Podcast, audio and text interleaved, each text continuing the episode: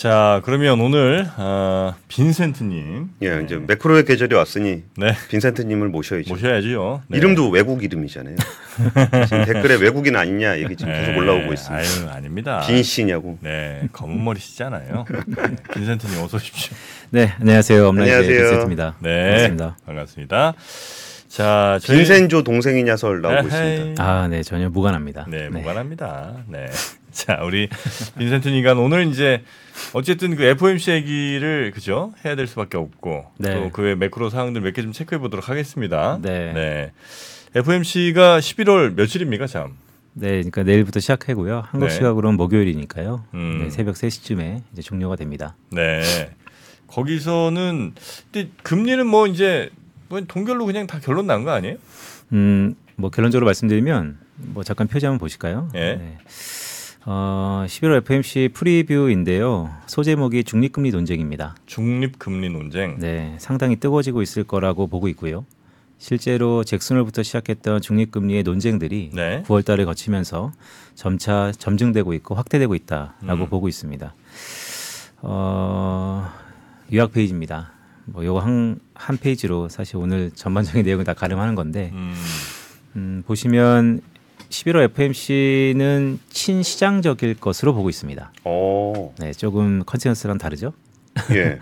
네, 하지만 금리 상승세가 지속될 개연성이 워낙 높아서 어, 조삼모사라는 얘기가 들 정도로 12월 달 FOMC는 좀 더 hawkish할 것 같습니다. 그렇다고 본다면 결론적으로 자산 시장은 여전히 보수적인 스탠스를 유지한다 라고 보고 있고요. 따라서 11월 FOMC에서의 기대감이 있다면 있을 것 같으나 여전히 금리 상승세가 어, 조만간 뭐 2, 3주 뒤에 지속될 가능성이 높아서 연말에는 다시 한번 지금보다는 전반적인 자산 가격이 하방 압력을 받는 그런 어, 스탠스를 보고 있고요.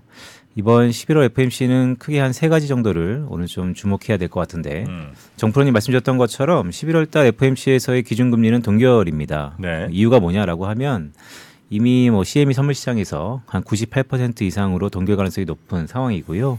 더 나아가서 지난 한 달 동안의 어, 시장의 흐름을 보면 이미 금리 상승 효과가 전부 다 반영됐다. 음. 음. 이미 올리지 않고 올리는 효과를 이미 시연했다라고 보고 있습니다. 따라서 한 템포 쉬고 간다라고 볼 수 있을 것 같고요. 좀 더 마이너하게 보면 아직 물가 지표를 어, 11월 중순에 우리가 확인하죠. 예. 따라서 어, 정말 중요한 주- 물가 지표를 확인하기 전이기 때문에 12월 FOMC에서는 동결한다라고 보고 있습니다. 두 번째가 좀 중요할 것 같습니다. 어, FOMC 끝나고 나서는 시장의 의견이 좀 분분할 것 같은데요.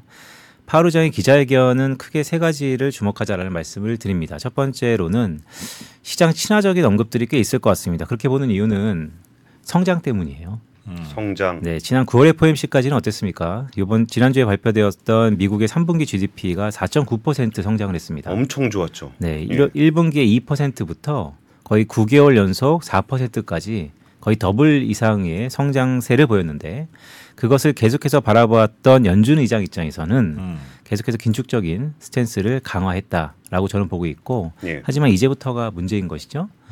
음. 어, 4분 3분기에 4.9%의 성장률은 저는 피크다라고 보고 있기 때문에 앞으로 둔화되는 성장세를 앞두고 있어서 예. 전반적으로 시장 친화적인 언급들이 좀 있을 거다라고 보고 있습니다. 하지만 그 속에서도 숨은 힌트 세 가지가 좀 중요해 보이는데 네. 첫 번째 말씀드렸던 것처럼 중립금리 논쟁입니다. 한번 복귀해 볼까요? 잭슨홀에서는 이런 얘기가 있었죠. 추정이 불가능하다.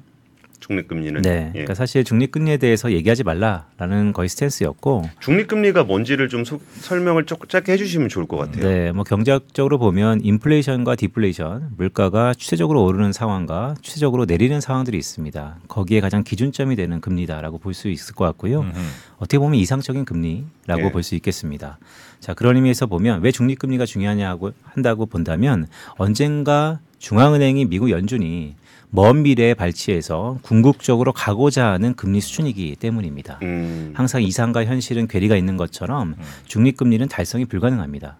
그럼에도 불구하고 우리가 중립금리, 중립금리 노래를 부르는 이유는 그로 향하는 목적지이기 때문이다라는 말씀을 드립니다. 그러니까 중립금리가 올라갔다라는 거는 기준금리를 많이 안 낮춰도 된다는 거죠. 그렇게도 해석할 수 있겠지만 반대로 보면 이전보다는 높아질 수 있겠다라고도 해석할 수 있습니다. 어. 왜냐하면 제로금리 시대를 우리가 지나온 지 한 2, 3년 지났기 때문에 네. 그러면 지금의 이 후폭풍들이 지나고 나서 다시 한번 예전으로 돌아가는 것인가 아니면 정말로 패러다임이 바뀌어서 무엇이 바뀌는가라고 본다면 전과 후는 중립금리의 수준 자체 가 과거에 1%에서 2%였다면 지금은 3에서 4% 아니면 그 이상도 볼 수 있는 상황. 즉 음. 지금은 5% 중후반에 있는 기준금리이기 때문에 내려갈 수 있겠다라는 기준 기대를 가질 수 있겠지만 네. 한 발씩 먼 미래에서 보면 이전보다는 확실히 음. 비용적인 측면이 증가하는 그런 시대에 접어들고 있다라는 것이 좀 더 큰 의미일 것 같습니다. 예. 중립금리라는 게 네. 어, 결과적으로 보면 이렇게 이렇게 막 우리가 해봤더니 대충 요쯤이 중립금리였다는 뭐 의미가 있을 것 같은데 네.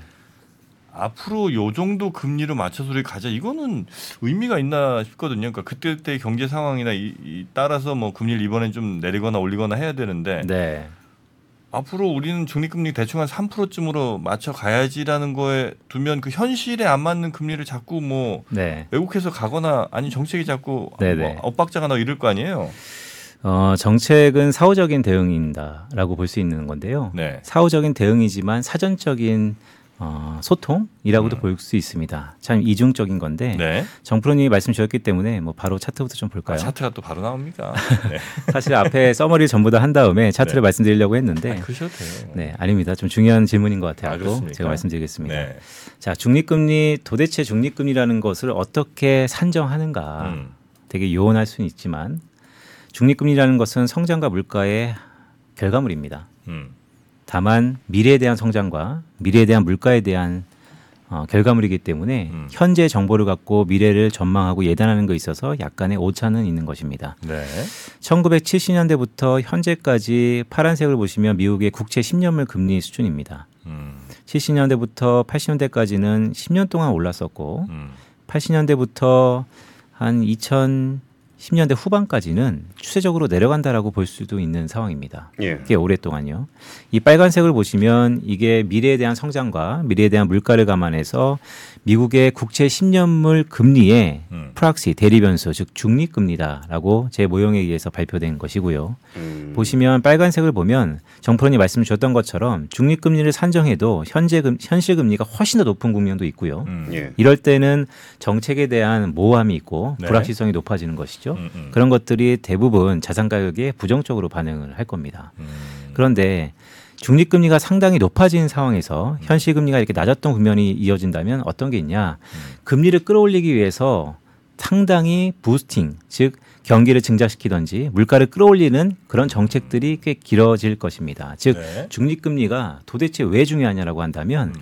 정책을 이끄는 중앙은행이 방향성을 우리가 적어도 조금은 가늠할 수 있기 때문에 중립금리가 중요하다라고 할 수 있겠고요. 네. 그런 의미에서 보면 앞으로의 한 2, 3년 정도의 추정을 해봤더니.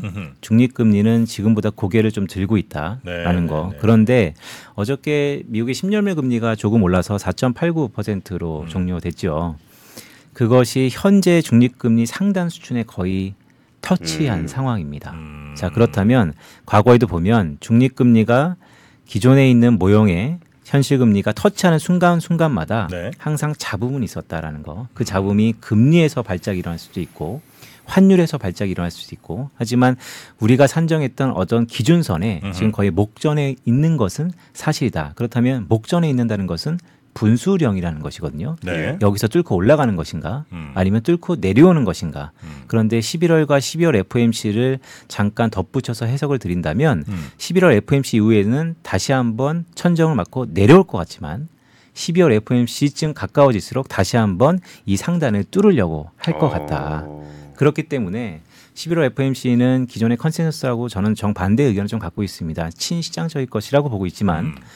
어, 국채의 입찰 이런 것도 되게 중요한 날이긴 하지만요. 네. 하지만 12월에 가까워질수록 다시 한번 금리는 음. 고개를 들 네. 것이다라고 보고 그러니까 있습니다. 지금 저 표에서 보면은 빨간 선이 더 파란 선보다 위에 있을 때는 시장 금리가 중립 금리보다 밑에 있으니까 약간은 부양을 해줘야 되는 상황이 되는 거죠. 네, 부양을 하든지 아니면 지금의 현 기조를 크게 바꿀 음. 그런 개연성과 여지는 줄어드는 것이죠. 저 빨간 선이 중립 금리에 빨간 선이 미국의 중립금리라는 것은 네. 미국의 성장에 대한 기대와 네. 물가에 대한 기대의 집합체인데 네. 이 빨간색이 제가 성장과 물가를 갖고 추정한 선입니다. 그러니까 그러다 보면 빈센트님이 추정한 중립금리 맞습니다. 예, 예.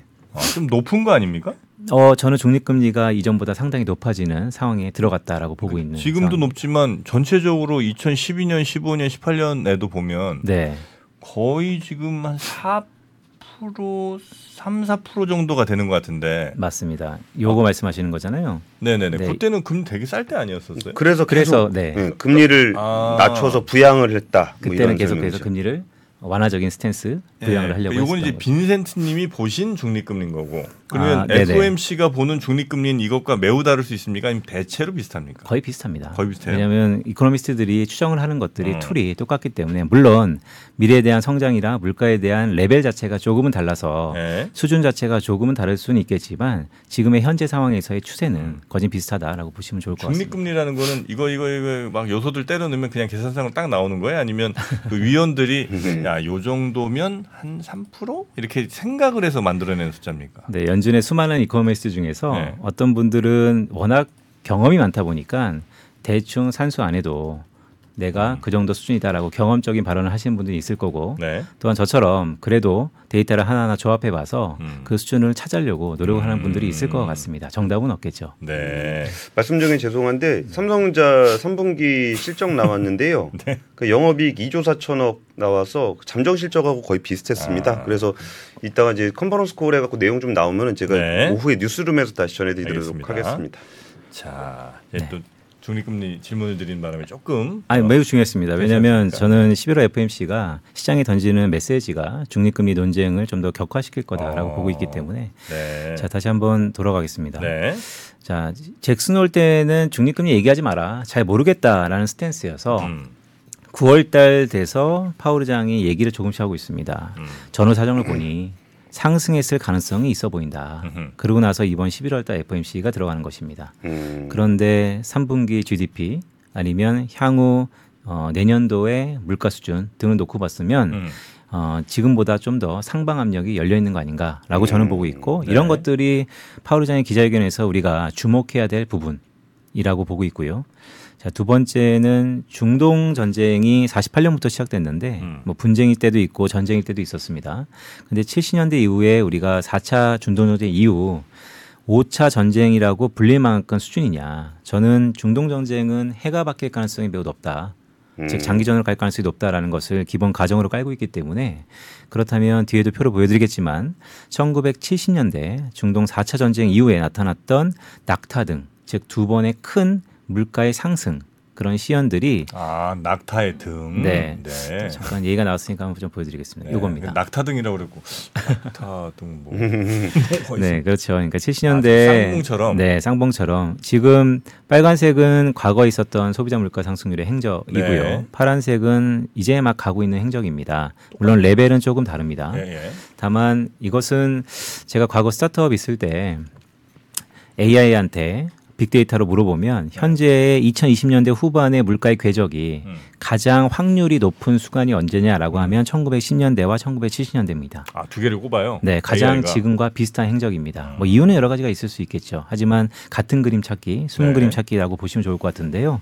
그런 의미에서 보면 계속해서 이 차트를 중심으로 음. 이때부터 업데이트를 해오고 있는데 지금 이 정도 수준입니다. 그러면 자, 지금 4차 중동 정쟁이 일어났던 그때와 지금이 공교롭게 네. 육제 유가의 상승 압력이 높아지고 있다라는 것도 이번 의장의 또 다른 멘트 중에 하나다라고 저는 보고 있습니다. 음.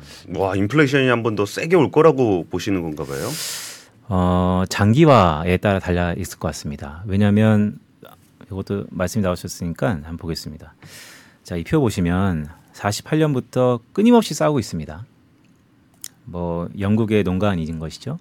근데 보시면 이 음영 처리했던 것이 의미 있었던 순간입니다. 어떤 의미가 있었냐면 이 시기에 67년도, 74년도, 78년도 이 시기에는 유가가 다 상승했었습니다. 어. 그리고 지금 다시 한번 5차 중동 정쟁 음.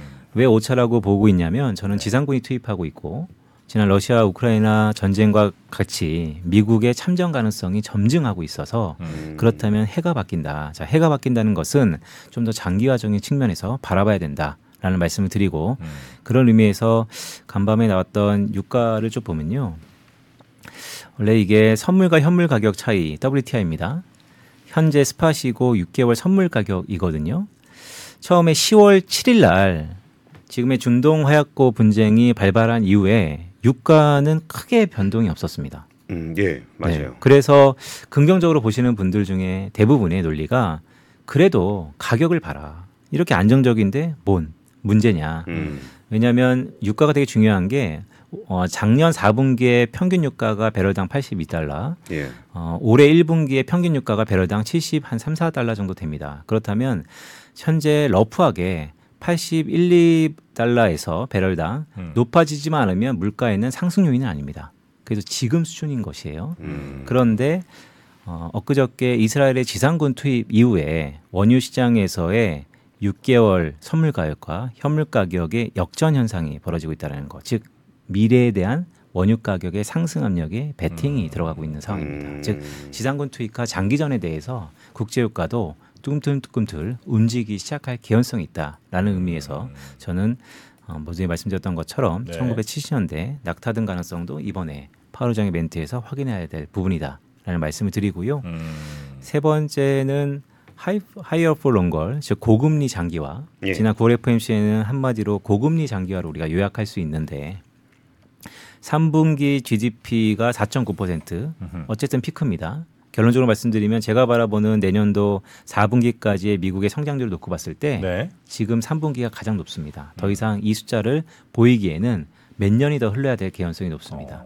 자, 그렇다면 파우르장이 내년도 4분기 올해 4분기부터 내년 1, 2분기 저는 마이너스 마이너스 성장, 즉 경기 침체를 가정하고 있는데 음. 아, 빈산트님이 내년도 1분기를 마이너스 성장 보고 계신다고요? 어, 요거 좀 보여드릴까요? 네, 이겁니다. 오른쪽 차트에 보시면 제가 바라보는 내년도 시계입니다. 지금 올해 시작하자마자 2.2% 성장, 2.1% 성장, 그다음에 4.9% 성장까지 와 있습니다. 네. 제가 바라보는 내년도 미국의 성장률 시계입니다. 훅 떨어지네. 네, 절벽이라고 저는 표현을 하고 있고요. 근데 이 절벽을 정프로님 가만 보시면 여기에 비슷한 게 보이지 않으세요? 그거 언제예요, 그거는? 이거는 2021년 4분기와 2022년 1분기입니다. 즉 산이 깊, 어, 산이 높으면 골이 깊은 것처럼 음. 지난- 올라왔으니까. 네. 근데 추세를 보시면요. 이 추세가 더 중요합니다. 이렇게 스파이크를 제외하고 지난 2022년 3분기부터 네. 미국의 성장률을 보시면 이렇게 추세적으로 하향 안정화입니다. 음. 네, 그래서 많이 높았으니까 일시적으로 경기 침체 가능성이 높다라는 거. 다만 이 경기 침체의 수준 자체가 상당히 소프트할 수 있다라는 음. 말씀도 곁들이고 있습니다. 전분기 대비인가요? 전년 대비인가요? 전분기 대비 연율입니다. 전분기 대비 연율로. 네. 음. 다시 한번 이제 들어가겠습니다. 네. 네. 그러니까 이번 분기가 워낙 높게 나왔으니까 다음 분기 좀 힘들 가능성 좀 있겠네요. 그런데 우리가 미국 그러면 네. 다음 달 24일부터 블랙 프라이데이 또 그 다음 주 월요일 사이버 먼데이 즉 연말 쇼핑 시즌에 대한 기대가 있긴 있죠. 아, 그래서 연말 쇼핑 시즌이 어떻게 나오냐에 따라서 다른데 음. 어, 지난주 금요일 날 굵직굵직한 경제 지표 중에 하나가 네. 어, 올해 4분기의 소비 지표의 심리를 나타내는 미시건대 소비자 심리 지수가 음. 일단 꺾였습니다. 아, 네. 그리고 저는 더 나아가서 이런 월간 단위 데이터 말고 연말 쇼핑 시즌에 소비가 좋으려면요. 네. 소득보다 음. 적어도 소비 지출이 소득보다는 상승률이 적어야 됩니다. 소득이 많아야지 소비를 할 수 있는 것이죠. 그렇죠. 음, 음. 예. 그런데 지금 미국의 가계 소득 증가율은 네. 기본적으로 3% 후반대인데 음. 소비 증가율은 6%대입니다. 어, 많이 쓰네요. 네, 그러면 이것이 네. 단기간에 미국 성장을 끌어올리는 요인이긴 하나 아. 계속할 수 있겠느냐 에서 보면 저는 약간은 부정적이다라는 말씀을 네, 계속해서 네, 드리고 있습니다. 어쨌든 이번 파월 의장의 기자회견은 말씀드렸던 것처럼 금- 중립금리 논쟁 불을 지폈기 때문에 음. 어떻게 어, 쉼표를 찍을 수 있을까? 두 번째는 중동 전쟁이 장기화 가능성이 높아지고 있는데 네. 유가는 반응하지 않다가 최근에 급등락이 나타나고 있다는 걸 어떻게 연준은 생각을 하고 있을까? 또한 고금리 장기화가 3분기 성장률까지는 끌어올렸다 하더라도 네. 예. 그러면 시차를 갖고 4분기 아니면 내년 1, 2분기 계속해서 파우르장도 둔화될 것이다라고 얘기했는데 어느 정도 수준으로 둔화될 것인가? 거기에 곁들어서 연준에서 상반기 한 번, 하반기 한 번 금융안전 보고서라는 걸 발표하는데요. 음. 예. 거기에 지난 상반기보다 요번에 조금 더 위험하다라고 지적한 게 부동산입니다. 음. 따라서 저는 만약에 미국의 경기 침체가 어디에서 시작될까요? 라고 하면 음. 부동산입니다. 그렇게 아. 말씀드린 이유는 차트 하나 좀 볼까요? 네. 뭐 하나 터질 가능성이 좀 있군요. 저는 만약에 그러니까 다들 궁금해하시죠. 어디가 약한 고리일까? 네, 네. 그러면 2008년처럼 부동산일까? 음. 아니면 이번엔 다를까? 그럼 저는 여전히 부동산 아니면 지역은행 둘 중에 하나. 그런데 지역은행의 문제도 결국 근원은 부동산. 부동산. 네. 예. 화면에 보시는 것처럼 최근 미국의 부동산이 재밌습니다. 왜 재밌냐고 말씀드렸다면 인플레이션 압력이 높아서 가격이 잘 안 떨어지고 있는 상황입니다. 예. 음. 그게 왜냐하면 아시는 것처럼 왼쪽 차트 기존 주택 판매는요 네. 절벽입니다. 음. 기존 주택은 거래가 안 돼요. 아 그래요? 근데 미국에 한해 동안 100건의 주택이 거래된다고 한다면 80건은 기존 주택이고요. 네. 한 20% 남짓한 게 신규 주택입니다. 음. 신규 주택은 자연적인 수요에 의해서 발생할 가능성도 큽니다. 그렇다면 기존 주택은 거래가 안 되고 신규 주택이 왜 거래가 되느냐? 음. 결국 모기지 금리의 수준 때문인 것이죠. 아. 장기적으로 고정 금리를 빌렸던 것을 다시 한번 새로 바꾸려고 한다면 음. 지금은 이전보다 세네 배 높은 금리를 감내해야 되는데 네. 그럴 수 있는 미국의 소비자들이 없다. 네. 자 그렇다면 지금 호가와 거래량의 괴리가 점점 커지고 있다. 음. 그럼 언젠간 한 번은 그게 균형점에 도달할 텐데 그게 오른쪽 차트에 보시는 것처럼 미국의 모기지 30년 금리가 파란색입니다. 네. 예. 30년 동안 안정화되다가 최근 이렇게 급등했죠. 네. 네. 과거 이전 수준은 2000년대 초반 수준을 뛰어넘었습니다. 그런데 이 주황색을 보시면 소득에서요. 네. 이렇게 모기지 금리가 높아졌으면 이자 부담이 높아지지 않습니까? 네. 당연히 같이 높아져야 되는데 이자 부담은 아직까지 살짝 고개를 든 게 전부입니다. 기존 대출이 워낙 이제 낮았으니까 그렇기도 하고 큰 부담 안 된다. 맞습니다. 기존 대출 수준이 낮았기도 하고 네. 기존 대출은 고정으로 장기간 묶여 네, 있었기 네, 때문에 네. 그런데 이것을 보고 또 긍정적으로 보면 아직 여유가 있네라고도 음. 볼수 있습니다. 하지만 계속해서 중립금리가 높아지고 음. 이전 이전보다는 높은 수준의 금리가 이어진다면. 궁극적으로 이 부담도 높아질 것이다. 그래서 저는 소득 대비 이자 부담이 높아지는 그 방향성을 놓고 봤을 때 음. 내년 상반기쯤에는 미국 성장률에 음. 하방 압력으로 크게 작용할 가능성이 높고 음. 그런 것을 이번 11월 FMC에서의 파월 의장이 어느 정도 힌트를 제공할 가능성이 워낙 높다. 왜냐? 음. 이번 FMC 바로 전에 발표했던 연준의 금융안전 보고서에서 예. 이전보다는 부동산에 상당히 리스크 요인이 있다라고 명시를 했기 아. 때문입니다. 네. 아, 여튼 우리 빈센트님, 빈센트님께서는 어, 경기가 이제 4분기 지나 1분기, 2분기 갈수록 이제 굉장히 좀 미국이 많이 좀 떨어질 것 같고 그 중에 위험 요소로는 아마 부동산발 뭔가 문제가 좀 발생하지 않을까 이렇게 이제 아마 생각을 좀 하시는 것 같고요. 네, 음. 부동산과 지역은행인데 거기도 따져 보면 부동산, 음. 뭐 상업용에 항상 문제가 있을 수그 있겠죠. 부동산이라는 게 근데 대출 못 갚아서 터지는 뭐 그런 부동산이에요? 아니면 그냥 거래 절벽이 돼서 어, 가격이 막 다 같이 하락하는 그런 부동산 문제인 거예요? 트리거는 상업용에서 시작될 가능성이 높지만 상업용. 전반적으로 부동산 경기 전반적인 다운 가능성이 높다라고 저는 보고 있습니다. 음. 그럼 이 자산 시장을 보수적 스탠스로 유지한다라는 것에 대해서 조금 더 설명을 좀 해주셨으면 좋겠어요. 지금까지는 네. 파월 의장 발언이라든지 네. 지금 경기 상황에 대한 말씀을 좀 주셨는데 경기 상황은 조금 그 부정적으로 보시는 것 같고 네. 그러면 자산 시장은 꼭 경기랑 반드시 같이 가는 건 또 아닐 수도 네. 있잖아요. 맞습니다. 마무리 정리로 좀 예, 예. 부탁드리겠습니다. 네. 자, 그래서 사실 이 세 번째가 가장 중요했던 키 중에 하나인데 네. 가장 간단히 말씀드리겠습니다. 자, 미국의 장기 금리가 말썽입니다. 음. 높아져서 말썽입니다. 그런데 미국 연준 내에서 음. 많은 이코노미스트들이 장기 금리를 구성하는 음흠. 어, 요인들을 분석해 놓은 게 있습니다. 네. 즉 간단히 말씀드리면 이 차트부터 한번 보시죠. 자, 미국의 10년물 국채 금리는요. 음. 이 크게 한 네 가지 요인으로 구성된다고 합니다. 단기 금리, 기대 인플레이션, 음. 그다음에 위험에 대한 보상들입니다. 네. 인플레이션에 대한 보상 아니면 기간에 대한 보상들입니다. 예. 이것을 하나하나 브레이크다운, 즉 구분할 수 있는데요. 간단히 그냥 묶으면 경기에 대한 부분하고요. 음. 정책에 대한 불확실인데요. 네. 지난 8월 잭슨홀부터 현재까지 미국의 장기 금리가 올랐는데 뭐 때문에 올랐냐? 음. 정책에 대한 불확실성 때문에 올랐습니다. 음. 그러면 앞으로 4분기 아니면 내년 상반기까지 이런 부분들이 어떻게 어, 영향을 미칠지를 우리가 점검하면 네. 금리가 오를 수 있을까 내릴 수 있을까를 가늠할 수 있는데 음. 저는 기본적으로 오를 수 있을 거다라고 결론을 내리는 이유 중에 하나가 요거 보시면 이렇습니다. 자, 지난 8월 말 이후에 미국의 10년물 국채 금리 변화 중에서 가장 영향을 미쳤던 것이 실질 기간 프리미엄입니다. 한 절반 정도가 음. 실질 기간 프리미엄, 즉 미래에 대한 기간 보상인데 간단히 얘기해서 네. 국채 발행에 대한 정책에 대한 우려가 높아졌다라는 것입니다. 음. 근데 그런 것은 간밤에도 4분기 입찰, 미국의 국채 입찰이 예상보다 적었다는 얘기가 예, 있지만 내년 1분기에 더 늘어날 가능성이 저는 충분히 있다라고 보고 있습니다. 네, 네, 네. 그렇다면 결국 조사모사일 수 있다. 국채 발행에 대한 우려는 여전히 상존하고 있다. 네. 음. 그러면 다시 한번 금리 상승 에 대한 우려가 있는 것이고요.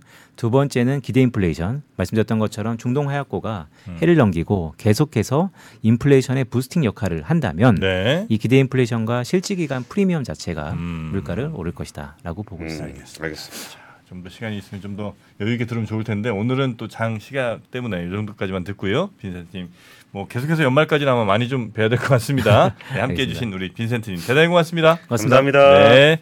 자 저희도 오늘 인사드리고 또 오프닝 벨 라이브로 이어가도록 하겠습니다. 함께 해주신 여러분 감사합니다. 복잡하고 어렵게 느껴지는 재무제표와 용어들 친절한 투자 멘토 사경인 마스터가 매주 새로운 콘텐츠로 알기 쉽게 설명해 드립니다. 재무제표 분석과 포트폴리오 구성, 뭐 양대 재무제표라고 그러면 대차대조표랑 손익계산서가 있거든요. 매수 매도 방법, 이때 사는 게 좋겠네. 이렇게 살면 좋겠다. 근데 이렇게 살려면 뭘 해야 되냐면요. 나머지 3분의 1은 놔둬봅니다. 어디까지 가는지. 실전 투자 팁까지 알려드립니다. 오직 3프로 멤버십에서만 만나실 수 있습니다.